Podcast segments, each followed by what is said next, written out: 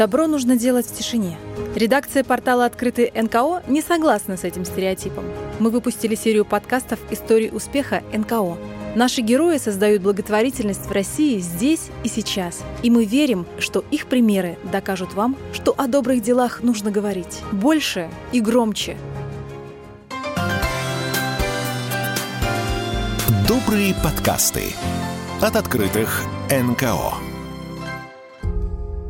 Ксении Диченко 35 лет. Она яркая шатенка и владелица собственного бизнеса в Ростове-на-Дону. Счастливая мама и жена – Казалось, у нее все, что нужно для счастья.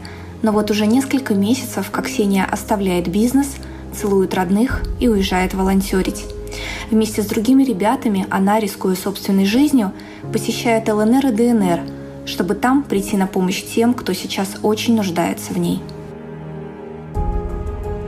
Как-то меня спросили, не страшно ли мне быть там, вблизи, от боевых действий, а потом уже ездить в сам Мариуполь, когда это стало возможно, и помогать людям непосредственно уже в самом городе. И я задумалась о том, что если бы я была в такой ситуации, нужна бы была помощь мне. Конечно, нужна. Хотела бы я, чтобы мне помогли? Безусловно, хотела бы. И могу ли я помочь сейчас? Конечно, могу. И остальное для меня не имеет значения. Ты просто делаешь то, что чувствуешь по воле своей души, по воле своего сердца, понимая, что помогая другим, где-то ты помогаешь и себе. И очень приятно видеть людей, которые мгновенно объединились в моменте вокруг происходящих событий, и каждый из них вносит огромный вклад. По словам Ксении, таких как она, сотни человек по всей России России. Люди специально брали отпуск, приезжали за свой счет, жили в палатках. Все, чтобы с утра до ночи совершенно бесплатно помогать другим. Я очень благодарна, что мне посчастливилось познакомиться с сотнями неравнодушных людей, которые приезжали со всей страны, с разных городов сюда, в Ростовскую область, помогать жителям Мариуполя и сейчас уже и других населенных пунктов, потому что это невероятные люди с огромным сердцем. Они ехали со всей страны, брали отпуска и жили в палаточном лагере МЧС просто по две недели, посвящая себя тому, чтобы служить служить, людям, помогать людям абсолютно бескорыстно, абсолютно безвозмездно. И даже приезжали с э, близлежащих стран, таких как Белоруссия, таких как Казахстан. То есть на самом деле в мире очень много добрых людей, их гораздо больше. И эти события, они стали такой лакмусовой бумажкой, когда мы смогли проявить себя, мы как нация, мы как общество, мы как люди смогли проявить одни из лучших своих качеств. И, конечно, это очень здорово, но одновременно это нелегко, потому что очень много историй, которые ты проживал вместе с людьми, которые делились, которые рассказывали, как это было на самом деле, как они проживали эти недели в Мариуполе, как они потеряли близких, дом, друзей, и не получалось оставаться в стороне, и очень много историй, которые запали в сердце. Наверное, одна из наиболее запомнившихся мне историй – это история дедушки, ему уже около 70 лет, и я встретила его на границе. Мы связались с сыном, сын находился в России, мы вызвали такси, чтобы отправить его к близким, и ждали приезда машины, и он рассказывал, как он проживал этот период боевых действий, и он плакал, а я плакала вместе с ним, потому что такие истории, они ну, берут за живое, за самое сердце, но одновременно в этот момент ты понимаешь, что ты в нужном месте, что ты делаешь все правильно, потому что поддержка людям очень важна. Если ты можешь ее оказать, то нужно это делать. 25-летняя Вероника Поликша из Таганрога тоже волонтер. Практически ежедневно она встречает людей на границе с Россией – помогает с продуктами и предметами первой необходимости, а главное – общается и успокаивает беженцев, подчас раненых и истощенных – Моя волонтерская деятельность началась еще в марте месяце вместе с неравнодушными на КПП «Веселого Вознесенка». Это был мой первый опыт волонтерской деятельности. Первый раз я поехала с подругой, дежурили мы тогда на столовой, а после смены мы ехали домой с ней молча. Мы два взрослых человека просто не понимали, что происходит. Мы были в ужасе, в ужасе от количества людей, от их слез, паники. Через день я уже поехала сама, и все с того момента практически каждый день я стала ездить на КПП. Чуть-чуть попозже присоединилась ко мне еще моя мама Анна которая стала точно так же ездить. А помню свою вторую смену, как будто бы это было вчера. Я дежурила на вокзале таможни. Нас было четыре человека, четыре девчонки. А мы дежурили две смены подряд с 19 до 8.30 утра. А в ту ночь было 12 автобусов. Э, в среднем это примерно 600 человек. Вы только представьте, за 13 часов, и это только автобусы, сколько было людей. И не будем забывать, что это только те, кто успел в нашу смену просто пройти. Очереди были огромные. Люди сутками стояли на таможне. И как сотрудники таможни мы тоже не приседали. Сколько людей, детей, стариков, животных, раненых, истощенных людей, которые не одну неделю были в подвалах без еды, воды, в одежде, просто в чем успели выбежать. Это на самом деле ужасно, просто невыносимо, ужасно больно вспоминать. Всего за несколько месяцев своего волонтерства Вероника увидела тысячи людей, каждый из которых со своей историей, своей трагедией. А некоторых девушка до сих пор вспоминает со слезами на глазах. Можно книгу уже написать по количеству историй, трагедий, которые были услышаны на КПП.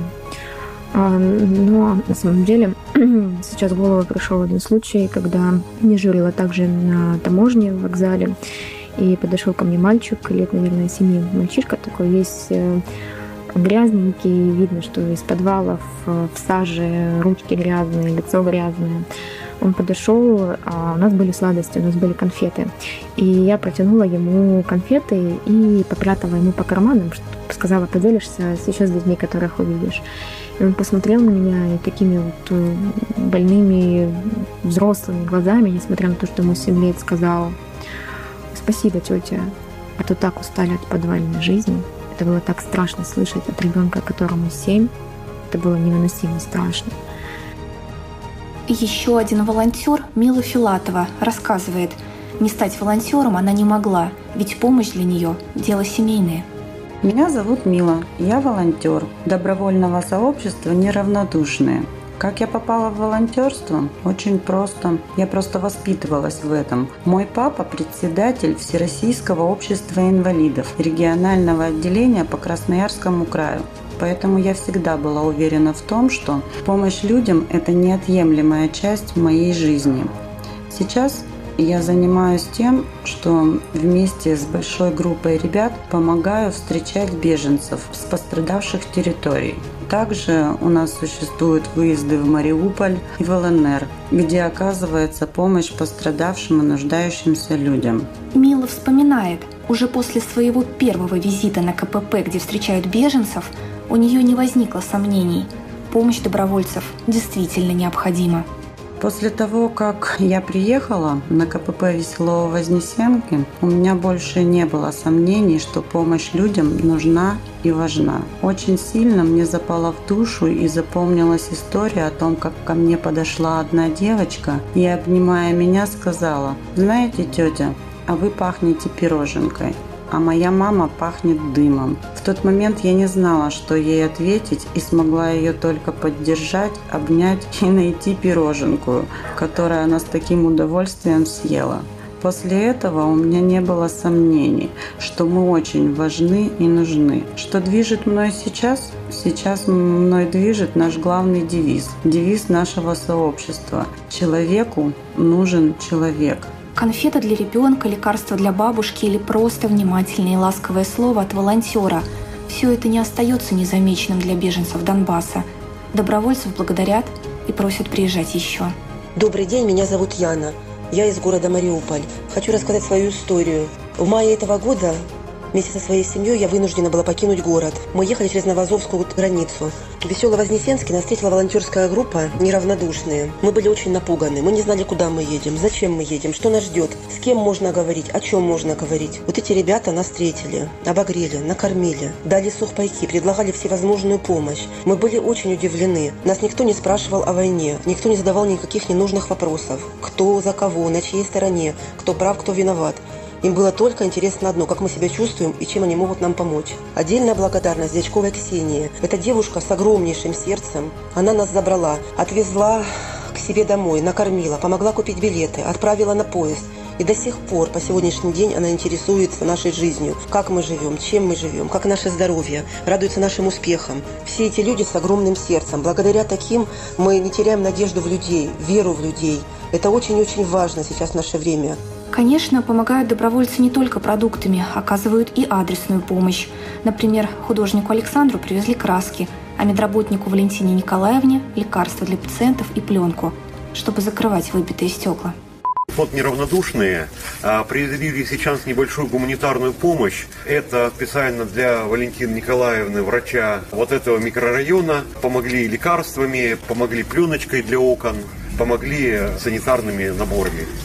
Спасибо большое за оказанную помощь. Э, наше население нашего микрорайона очень нуждается, потому что вследствие боевых действий разрушены дома, нет окон, аптеки у нас еще не работают. И мы, как волонтеры, э, будем оказывать э, помощь нашему населению нашего микрорайона благодаря лекарственным препаратам, которые мы сейчас получили от фонда, а также постараемся улучшить свою жизнь закроем окошки пленкой, которую нам выделили. Сегодня и у беженцев, и у волонтеров есть одна мечта на всех. Это мечта о том, чтобы всем вместе собраться по счастливому поводу и под мирным небом, говорит Мила Филатова. Но пока это не так, и волонтеры очень нужны и важны. Ведь что может быть дороже протянутой вовремя руки помощи?